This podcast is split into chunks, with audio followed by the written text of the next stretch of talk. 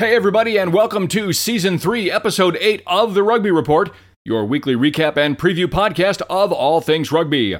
My name is Dwayne Burkard, and in this episode, we will cover all of the week's action in France as the twenty twenty-three Rugby World Cup heads towards the quarterfinals. And of course, we'll recap the end of the regular season in the Bunnings N P C League in New Zealand, and look forward to the first round of the playoffs there. But first, I have exciting news to report. According to Feedspot, this podcast is now one of the top five rugby podcasts in New Zealand. Yay! And while I am recording them from half a world away in Arizona, I am delighted to be so honored, and I encourage all of my Kiwi listeners to please tell all of your friends and subscribe. Let's begin our coverage now by checking in on the World Cup. I noted that while we were recording the broadcast last week, there was a key matchup being played between Wales and Australia, and I further noted that the result of that game would tell us a lot about how Pool C was going to turn out. What I obviously did not know, again because the game was literally going on as we were recording, was that the Wallabies were in the process of getting walla-beat by Wales in a game that demonstrated that as bad as you thought things were for the Aussies right now, they're actually worse. The full-time score in that game was Wales forty, Australia six. And trust me, folks, it wasn't as close as the score indicates. And the score indicates that it was a blowout. As a fan of rugby in Australia, this was just plain depressing to watch. But it might be the wake-up call that Aussie management needs to turn the game around in their country. One would hope that the sudden firing of Dave Rennie and the hiring of Eddie Jones is now seen as the mistake that it was, and that going forward, Rugby Australia will finally realize that in a nation where it's competing for talent with the N R L and Australian rules football, that, well, they need to get their checkbooks out and they have to do better. Australia's hopes in twenty twenty-three are pretty much gone now, but I for one hope that the lessons learned benefit them in the long run. Anyway, this week's action began on Wednesday when Uruguay dispatched Namibia thirty-six to twenty-six.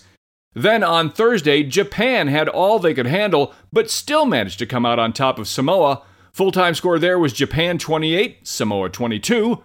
But the game of the week was Friday night, when all eyes were on the New Zealand All Blacks as they took on Italy in a game that, well, let's just say that if it didn't silence the All Black doubters, it certainly shut them up for a few days. The All Blacks came into this game with something to prove, and, well, they did, as they dominated this game in historic fashion. It was a statement from start to finish, a complete clinic on both sides of the ball. The full-time score was an almost unbelievable New Zealand ninety-six. Italy, seventeen. Next up, Argentina similarly bounced back in strong fashion by pounding neighboring Chile into the ground. The full-time score there was Argentina fifty-nine, Chile five. Ouch. Fiji then edged out Georgia seventeen to twelve in what was easily the most contested game of the week. And then the bagpipe blowers simply blew the Romanians off the planet. The full-time score there was Scotland eighty-four, Romania nil. Ow. Finally, the Aussies bounced back against Portugal. The full-time score there, thirty-four to fourteen. Looking at the pools now, with just one week left, and frankly little chance that the standings are going to change, in Pool A, it's France and New Zealand on top. In Pool B, it's still Ireland and South Africa, but Scotland and Ireland play a key matchup this coming Saturday, and if the Scots actually won that game, it could really upend the results there. In Pool C, Wales and Fiji sit on top, and again, with the Aussies' loss to Wales last week, I no longer see that changing, and the world can now look forward to a new nation joining the knockout rounds. And finally, in Pool D, England and Argentina are now in the top spots, but watch out, Argentina, because you play Japan this weekend. And as those of us who remember the twenty fifteen World Cup know all too well, the Japanese are very capable of playing the role of spoiler. Finally, before we turn our attention to the N P C, I'll quickly let you know what it now looks like the quarterfinal matches are going to be in the R W C. And frankly, folks, there are some big games that are going to happen in the quarterfinal round. For example, if nothing changes, we'll see France face off against South Africa in a rematch of what was, in my opinion, the game of the year in twenty twenty-two. And then we'll see New Zealand play Ireland. Although, as I've noted before, with so many Ireland starters being from New Zealand, it's starting to feel a lot more like New Zealand playing against Ireland and New Zealand. On the other side of the pools, Wales would start off by playing Argentina in a game that might be really good. And finally, Fiji would face a struggling England team. And who knows, folks, Fiji could make their first semi-finals ever. So stay tuned. Okay, let's do Head Down Under now and have a look at the last weekend of regular season action in New Zealand's N P C competition. And it was ridiculously exciting. The weekend began in Auckland, where the Northland Taniwha came to town with nothing to play for but pride, while Auckland was still hoping for the chance to host a playoff game. It was a blustery night in the Garden of Eden, but Auckland still managed to control the first quarter of the game, jumping out to a ten to nothing lead.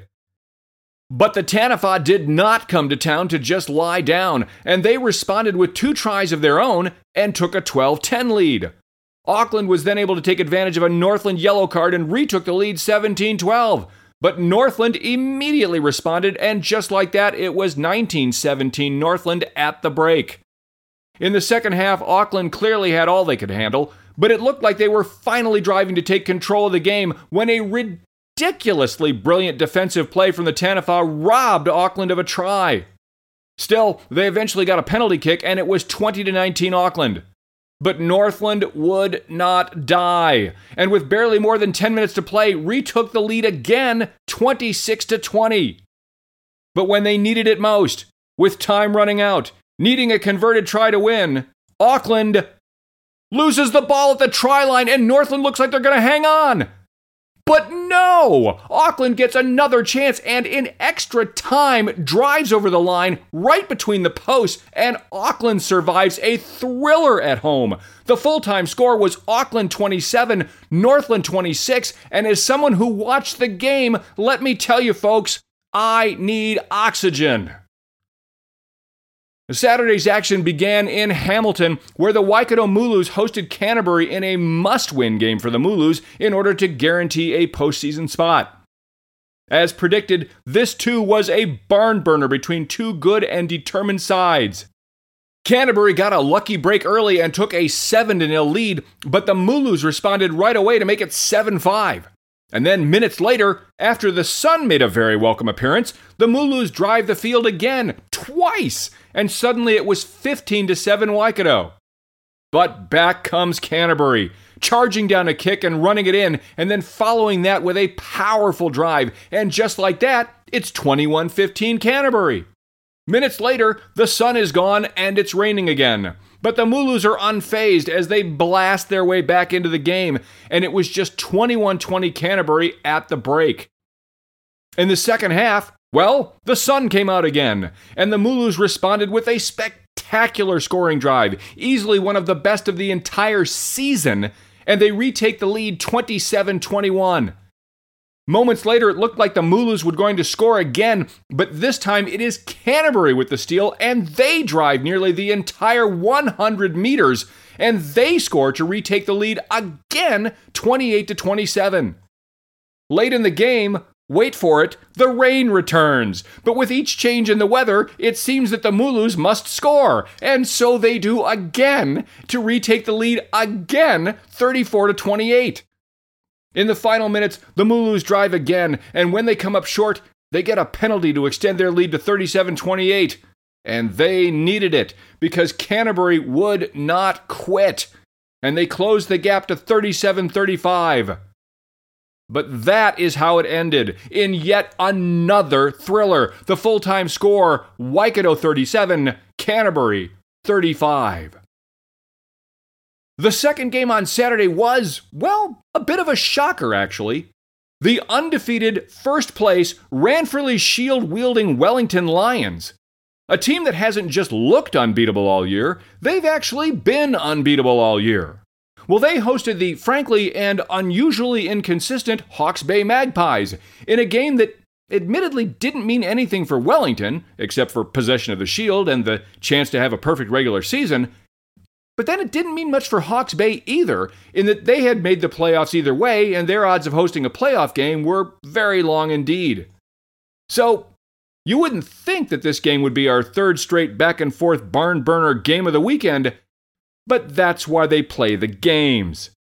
The teams began by trading tries, leaving it seven five Wellington, but then the Magpies got a penalty, and it looked like it was going to be eight seven Magpies at the half, but a penalty at the buzzer gave the lead back to the Lions ten to eight. The second half began with a relentless drive by Hawke's Bay that was met with equally relentless defense from the Lions. The Lions won that battle, but five minutes later the Magpies were back, and this time they would not be denied, and retook the lead thirteen to ten. At about the sixty-minute mark, there was a no-arms tackle that, for one of two times in the weekend, was inexplicably not carded. But the Lions were able to use the penalty to tie the score thirteen all. And that's the way it stayed until the closing minutes, when the Lions drove the line, scored, and seemed to finally take control of the game. But in the wild and blustery weather in Wellington, the Lions missed the conversion kick.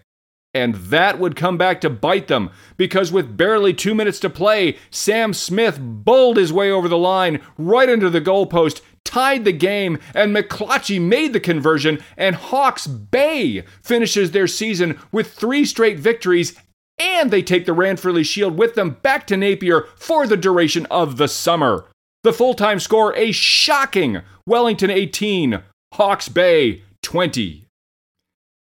Now, after three games like that, if you're like me, you need some rest. And that's exactly what we got as we headed to Taranaki on Saturday night to watch the Bulls close their regular season against North Harbour.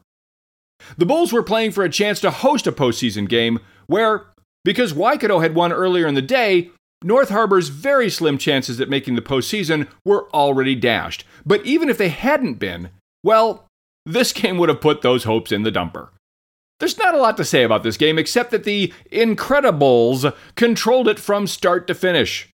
North Harbour had a few moments, but they were largely either not able to capitalize on their opportunities, or the Bulls' defense simply shut them down. It was twenty-eight to nothing Bulls at the half, and the Hibiscus were simply being trampled. North Harbour did score in the second half, but the game was already out of reach. And the full-time score was Taranaki fifty-four, North Harbour twenty-one. Sunday's action began at the gorgeous Tauranga Domain, not far from the Dry Dock Cafe, which, again, is the best breakfast in all of New Zealand, as the number seven Bay of Plenty Steamers played host to the number six Tasman Mako. This was a big game for both teams, with playoff positions and hosting opportunities on the line. Would the Mako be able to ice the Steamers, or would the Steamers skewer the Mako? Well, it was the latter, folks. In fact, after starting our weekend with three heart-stopping games in a row, this game was our second where, once it got going, there really wasn't any doubt. That said, it did take a while for this game to get going. It was scoreless for the first twenty minutes before yet another high, no-arms tackle, this time by a Mako defender, that went uncarded by the officials this weekend, and that led to the Steamers taking a three nil lead. And I should note that while I generally appreciate it when the officials let the game play on, I think they may have gone a bit far with that this weekend. But after that moment, the Steamers woke up and took control of the game. It was seventeen nil at the half, and in the second half, well, the fish got squished. The Mako needed a sturgeon. Somebody needed to call the cods. Sorry, I had some leftover fish jokes that I never got to use this season. The Mako did eventually get on the board, but the Steamers rolled, making multiple breakaway tries, and they were once again one of the most entertaining and just plain fun teams to watch play the game. They scored a couple of very late tries in the game to make the full-time score more of a blowout than the game really was, but either way, it was a convincing win for the Steamers, and the full-time score was Bay of Plenty forty-one, Tasman twelve. Next up, we're back to cardiac arrest-inducing action in a game that I got wrong. And you know what? I'm totally okay with that. The Otago Razorbacks, who have played with heart but not results for the vast majority of their twenty twenty-three campaign, returned home to finish their season against the vastly improved and possibly playoff-bound Counties Manukau Steelers. Now, as it happened, earlier results in the weekend did mathematically eliminate the Steelers, and I'm sure that didn't help their motivation. But the fact is that both teams came out pretty up for this game. The sunlight was streaming into my favorite sports venue on earth, Forsyth Barr Stadium in Dunedin, and both teams had early chances deep in each other's territory, but couldn't punch it in. In fact, it was twenty minutes into the game before the back-and-forth action really got going. The Steelers broke away and took a five nil lead. Otago responded to make it seven five, but then Counties came right back to retake the lead twelve to seven, and then Otago returned the favor, and they retook the lead fourteen to twelve. And that's where we were at the break. But in the second half, Otago began to pull away, driving the field twice and taking a twenty-eight to twelve lead. Counties would close the gap, but each time they did, Otago would respond and open it back up. And the final gap, well, it was the same. Full-time score, Otago thirty-eight, Counties twenty-two.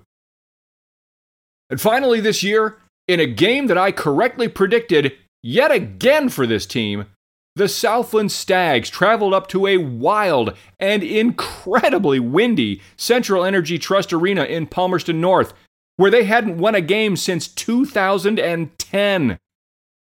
Would the Stags take all of the air out of the propeller heads, or would they once again end up mounted on the wall in Palmerston North?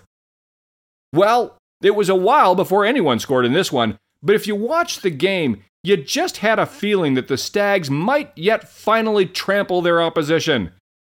They just seemed to have momentum, pace, and frankly, they wanted it more.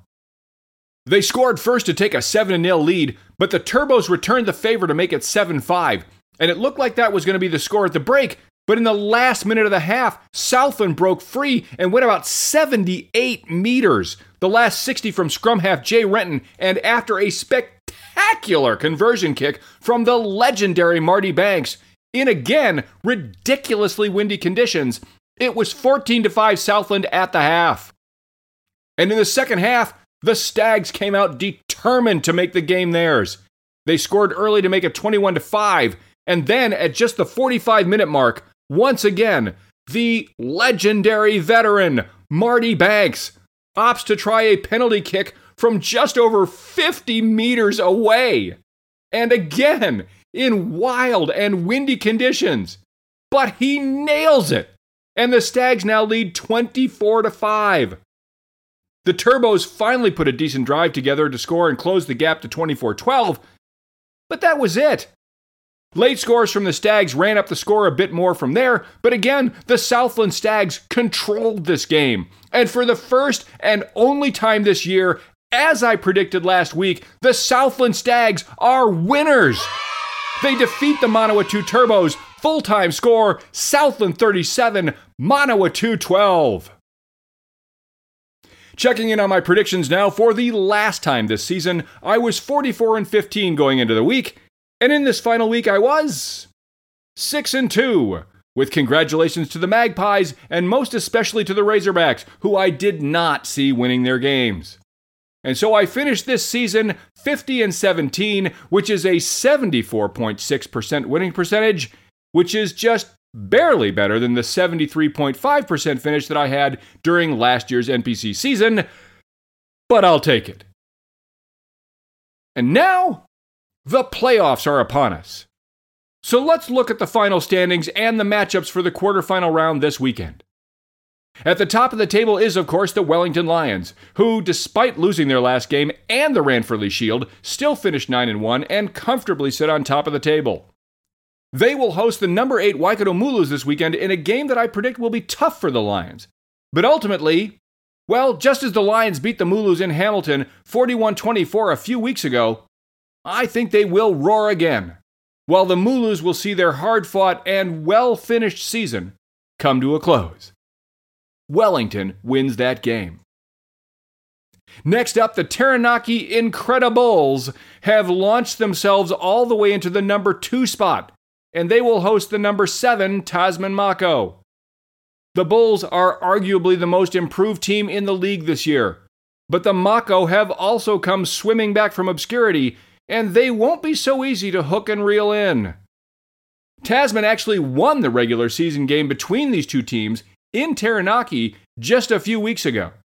But that game was played in insane conditions, and the Bulls were not at their best. This should be a whale of a game, but ultimately, the Bulls have made me a believer, and I think that they will fillet the fish and advance at home. Taranaki wins the game. Next, number three Canterbury will host number six Auckland in a postseason rematch of one of the greatest N P C Grand Finals in league history. These two teams also played just a few weeks ago, and Auckland won that thriller thirty-six to twenty-nine in Auckland. But this game won't be in Auckland. And frankly, this time it's Canterbury that comes into the game with something to prove. And I think they will. Once again, this game could be a great game. But I have to favor the home team. Canterbury pulls this out and moves on. And finally, the Battle of the Bays, as the number four Bay of Plenty Steamers host the number five Hawke's Bay Magpies. These two teams also just played each other just a few weeks ago. And in that game, a nail-biting thriller in Napier, it was the Steamers who narrowly edged out the Magpies thirty-eight thirty-five. The Steamers remain one of my favorite teams to watch, while the Magpies remain, well, surprisingly streaky in twenty twenty-three. That said, they're coming off of a huge victory against the number one ranked Lions, and well, if they're a streaky team, then it has to be said that they are, well, streaking right now. But can they take the steam out of the Steamers at home? Well, they can. And I predict that this will be another close game between these incredibly evenly matched local rivals. But in the end, I once again have to go with the home team here and say that the Steamers will make it to the semifinals, while the Magpies will have to be content with owning the Ranfurly Shield until next year. Steamers win. And that's it, folks. That's all the more time we have for Season three, Episode eight of The Rugby Report. Thanks for listening. Please subscribe and tell all of your rugby friends about our show. And remember, if you're a if at first you don't succeed type of person, maybe don't try skydiving. See you next time.